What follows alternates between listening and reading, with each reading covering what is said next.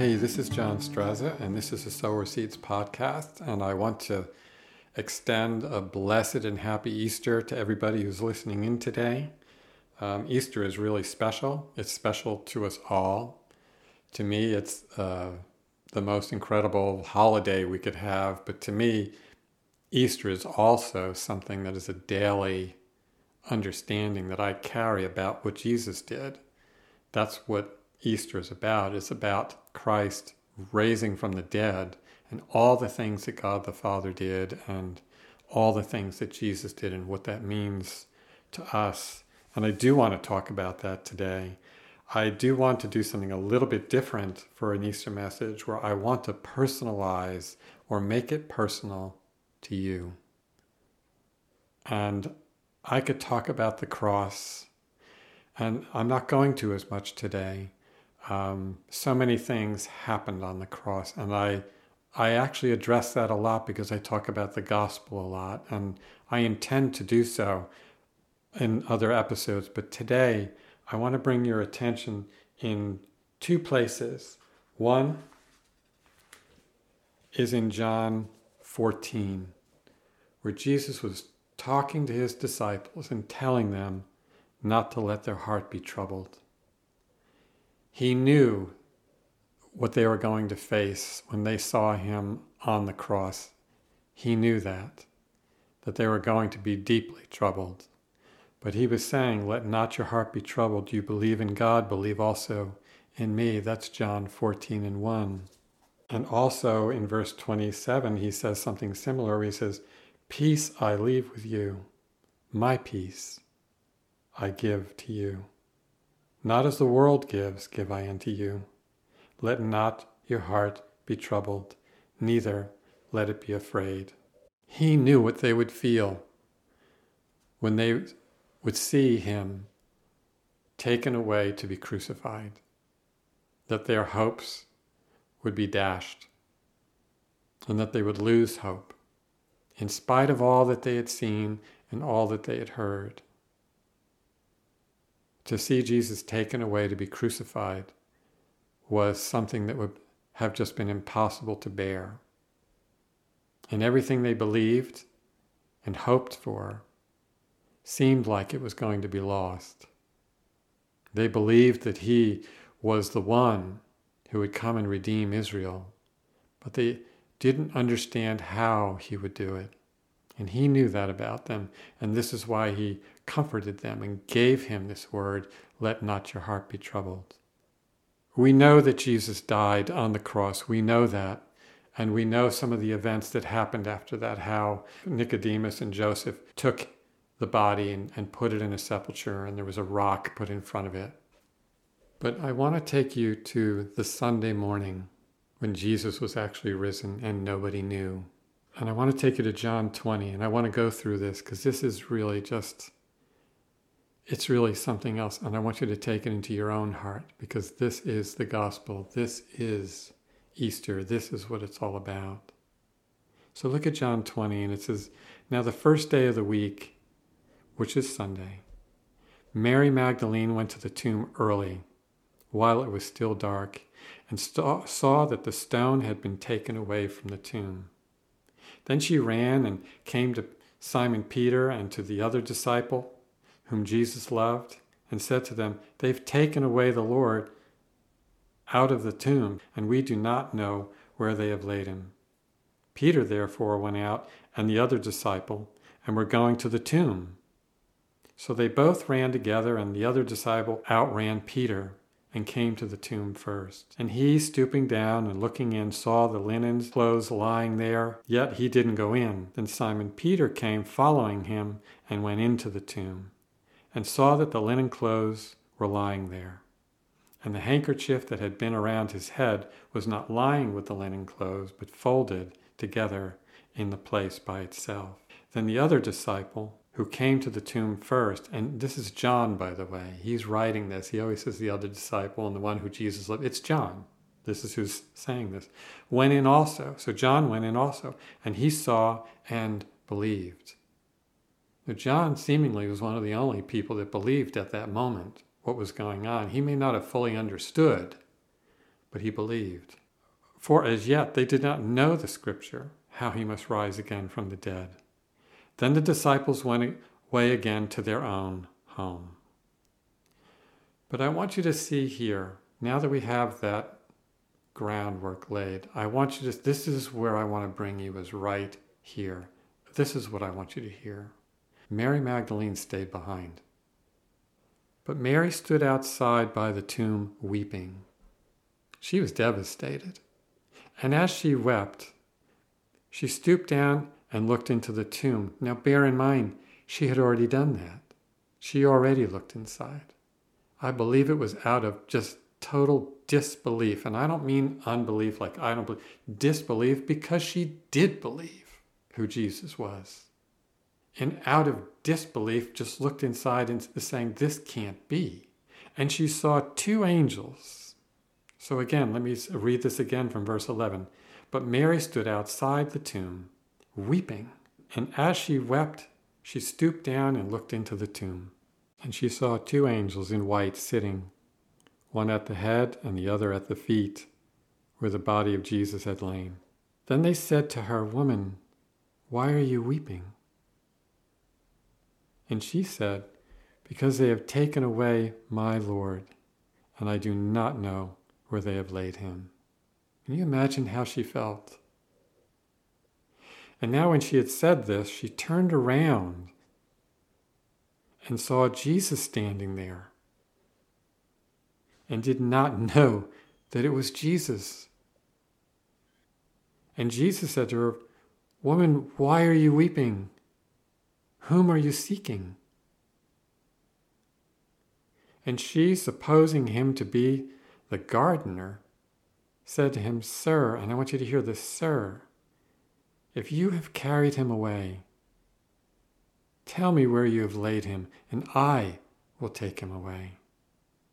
Do you see how distressed she is? She just, if nothing else, just wants to take his body away and put it somewhere where they know they can mourn and take their losses and know what was going on.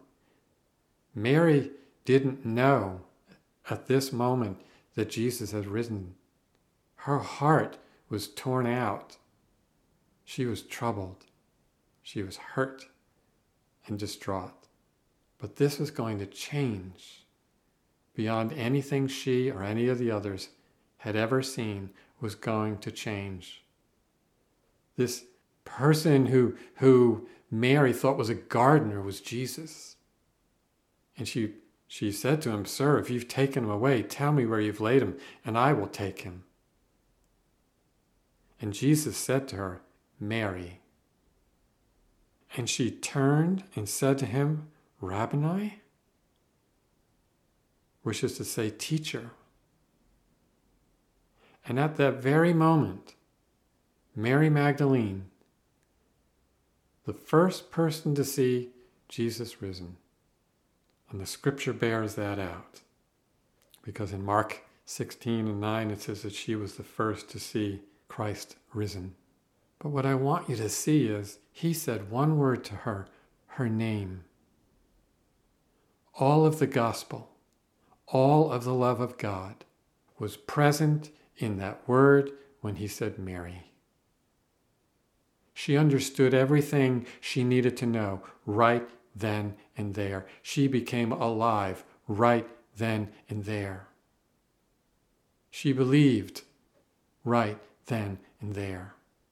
And all the hopes that she had had, and all the joy that she had known, and all the love that she had received of God up until that point had been confirmed by seeing Jesus risen again the Jesus she knew to be the Son of God, the Jesus that delivered her from demonic possession. Right at that moment, in one word, her own name, she understood everything she needed to know. And people, it's what I want to bring to the table here today in this Easter message. Your name is in his heart, and he's calling your name and letting you know I'm here. It's I'm alive. It's okay. I have you. I am risen and I am life, and death has no hold on me. And because it has no hold on me, it has no hold on you. I was crucified, you saw it with your own eyes, and now I am risen, and you see it with your own eyes. And it says in verse 17, Jesus said to her, Don't cling to me. I think that Mary maybe misunderstood a little probably just really just clung to him as if to say, You're back, you're here to stay. But he had said to her, Don't touch me yet because I haven't ascended to my Father yet. But look at what he does say and make this personal to you. This isn't just history, this is now. He said, Go to my brethren and say to them, I am ascending to my Father and your Father. He was letting them know that his Father was their Father. And he said, and to my God and your God. So he was letting them know that it was his God and their God. And this is why I'm bringing this one simple point to you. Instead of going into the many details that happen through the cross, all of which are so important, and all the details that we might get into on Easter. When I looked at this scripture, verse 16, it jumped off the page at me when he said to her, Mary. And I realized and I saw clearly that the entire gospel was preached by him simply mentioning her name. Because she saw it all, it all became alive. She became alive. Her own heart was risen with him, and all by faith, all by love, all by the works of God the Father and his Son Jesus. This is the greatest event in history that death was overcome and Jesus rose from the dead so that you can rise from the dead. And I would say in all of it, look to Jesus, the author and the finisher of your faith, and hear your name being called by him. And in it, seeing everything that he is and everything that he has done for you. And be a receiver of those things. Be a believer of those things. He has overcome this world. Death has no grip on him, and death has no grip on you when you believe. So, Easter morning, yes, it's an incredible holiday. Yes, it's an incredible time. The entire story from the cross all the way through is an incredible story. But I wanted to bring this one piece out. Mary Magdalene, being the first person to see the risen Christ and to hear from him, to have her name called by him, and to be given instructions to go back and tell the others about him. Isn't that amazing? Isn't that awesome? And I love it. I'm going to read verse 16 again because I just love it because I want you to put your own name in there. And Jesus said to her, Mary. And she turned to him, recognizing him, and said, Rabboni, which she said in Hebrew, which means teacher. She knew who he was. And in turn, knew the gospel in her heart that life, victory, and love prevailed, and that what they had hoped was indeed true, and that God is the God of hope. And we have this hope in us. I'm going to leave it there. I think that's more than enough. I want to leave you with this beautiful song to close out this segment, written by a very dear, really a daughter, a spiritual daughter to me. Her name is Liza Tennant, and she wrote a beautiful song some years ago called Calvary. And we got together. She wrote the words and the melody and asked me uh, if we can maybe figure out something together to put some guitar to it. And so I did the guitar. This recording is not a professional recording, it was really just note taking so we wouldn't forget what we were doing. We ended up kind of liking it, and she agreed today to let this one be played on this show, and I hope that it blesses your heart. I think it's one of the most beautiful songs I've ever heard. God bless you. Thank you for listening today. Have a wonderful Easter. Here's this beautiful song by Liza Tennant called Calvary.